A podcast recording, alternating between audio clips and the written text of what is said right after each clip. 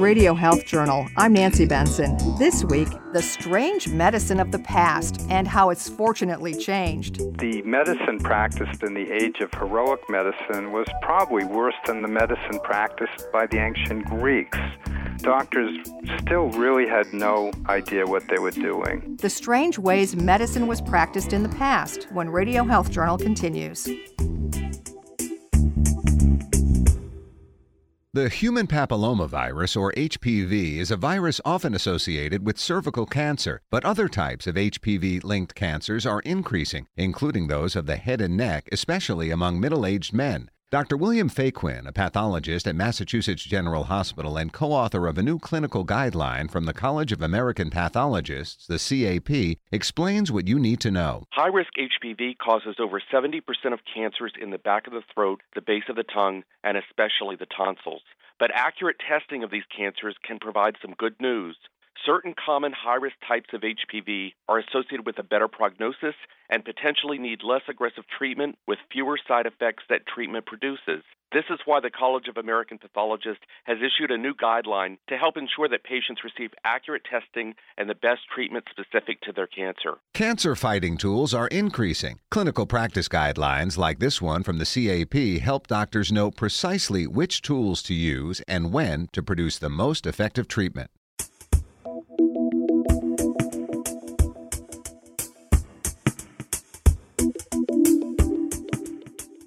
It's been said that in order to know where you're going, you must know where you've been. This can be applied to most aspects of life, and medicine is no exception. But you may be shocked to know that the roots of modern medicine lie within some pretty bizarre practices. Benjamin Rush was probably the strangest doctor and had some of the strangest practices. And in revolutionary times, he was probably America's best known and most respected doctor. He thought that mental illness was basically caused by bad circulation to the brain.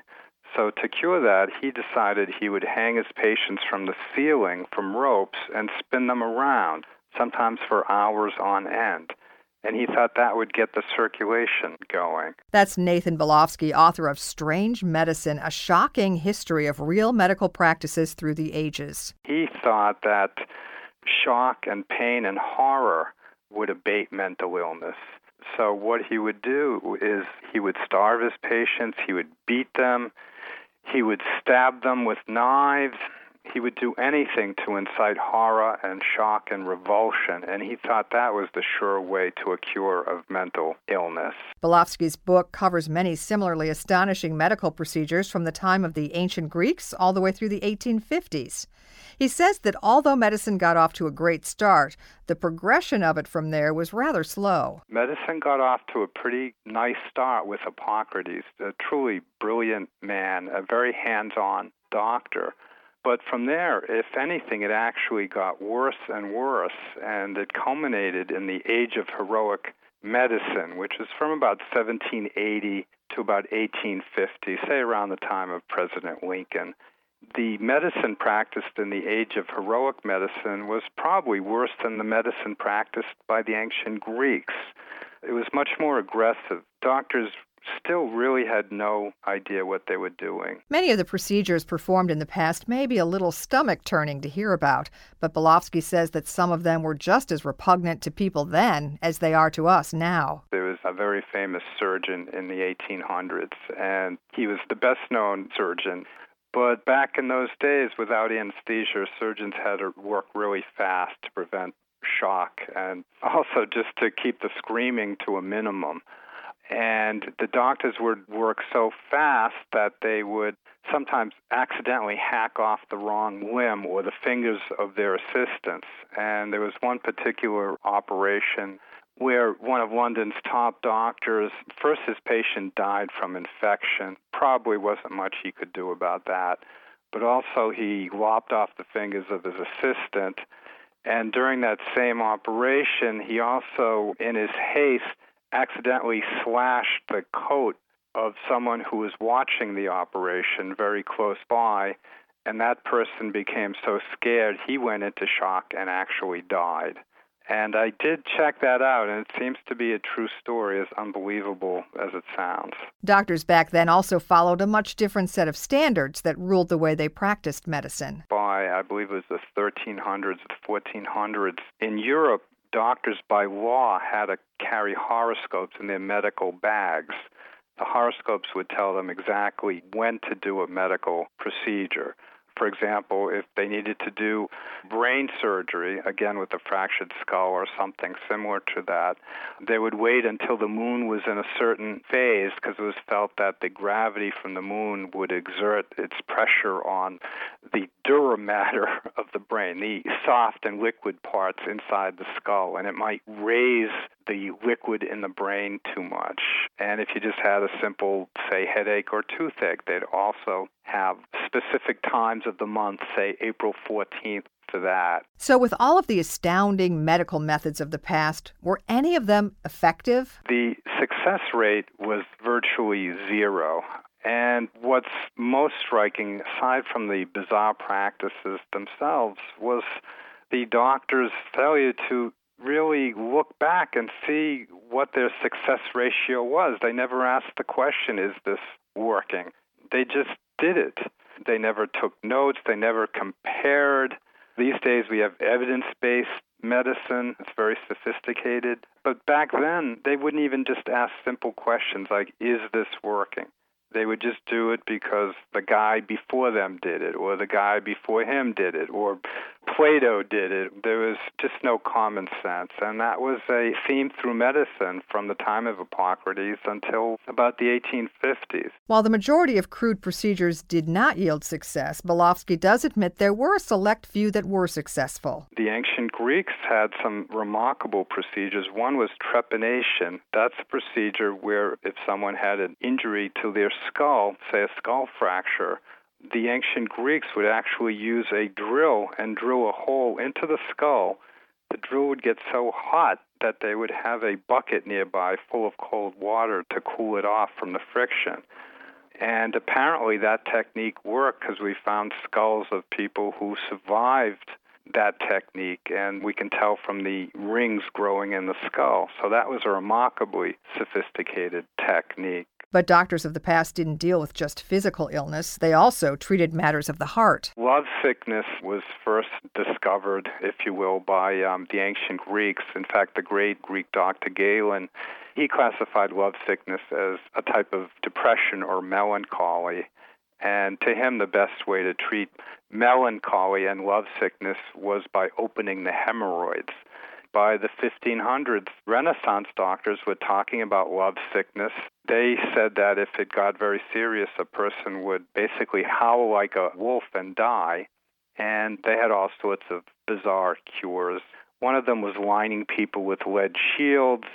Of course, they would take out their blood many pints at a time. They'd apply what were essentially branding irons to their forehead. They thought that was good for love sickness. And they had other sorts of bizarre treatments for love sickness. Regardless of the diseases they were treating, it's safe to say that the medical field has come a long way from its humble and rather odd beginnings. You can find out more about Nathan Belofsky and his book, Strange Medicine A Shocking History of Real Medical Practices Through the Ages, at strangemedicine.com. For more information about all of our guests, visit radiohealthjournal.net. Our production directors are Sean Waldron and Nick Hofstra. I'm Nancy Benson. Radio Health Journal returns with medical notes in just a moment. Celebrity fitness trainer Bob Harper was the picture of health, turning his passion for fitness into a career training others to live a healthy lifestyle and reach their fitness goals. But a severe heart attack in February 2017 changed his life.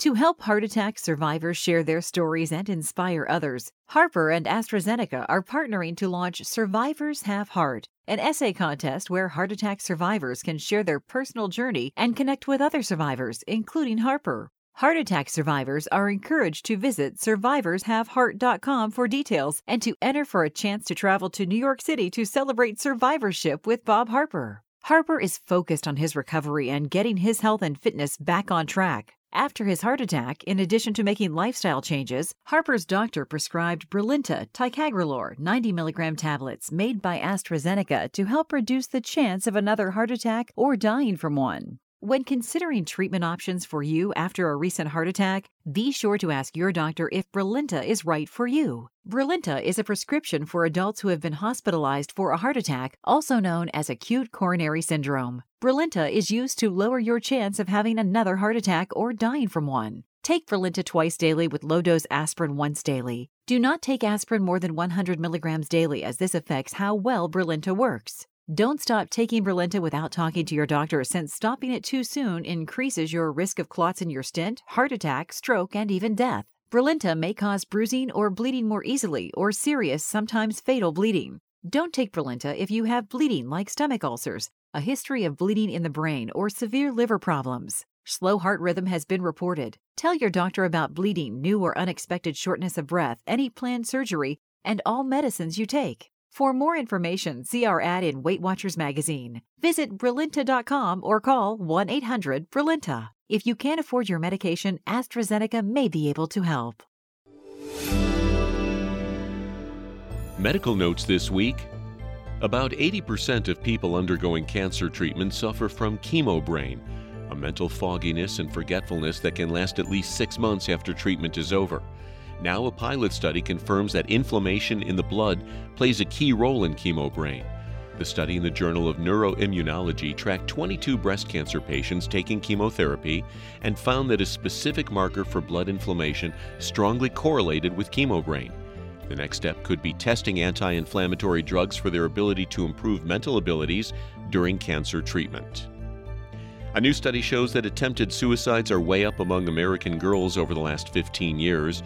Drug overdoses and other forms of self harm, such as cutting, are also on the rise, according to a study in the Journal of the American Medical Association. Among girls aged 10 to 14, rates of attempted suicide and self harm nearly tripled between 2009 and 2015. Other age groups increased more slowly among girls, and rates among boys were nearly steady. Experts say bullying, especially cyberbullying, could be one cause for the increase. If your neighbor swears that the diet she's been on will help you, take it with a grain of salt. A new study in the journal Genetics shows that one diet doesn't fit all, depending on our genes. The study divided animals into four groups by gene type and gave them a variety of different diets. For example, one of those tested was an Atkins type diet. Two of the four groups did well on Atkins, but two other groups with slightly different genetics became obese with fatty livers and high cholesterol.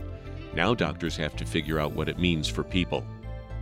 Experts say that walking is one of the best exercises you can do, but a new study in the journal The Lancet shows that where you walk can almost completely reverse walking's good effects.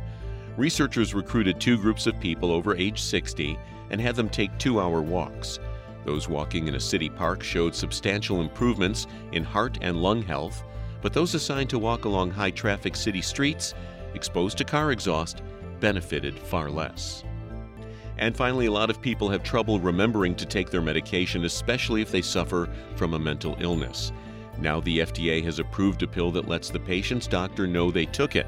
The notification sensor will be embedded in a pill with an antipsychotic drug. When ingested, it transmits to a smartphone app and ultimately to your doctor. And that's Medical Notes this week. Thank you for listening to Radio Health Journal, a production of MediaTracks Communications. If you enjoyed this week's show, please leave a review on iTunes or share it with a friend. You can find more Radio Health Journal stories about health, science, and technology on iTunes, Stitcher, and at RadioHealthJournal.net.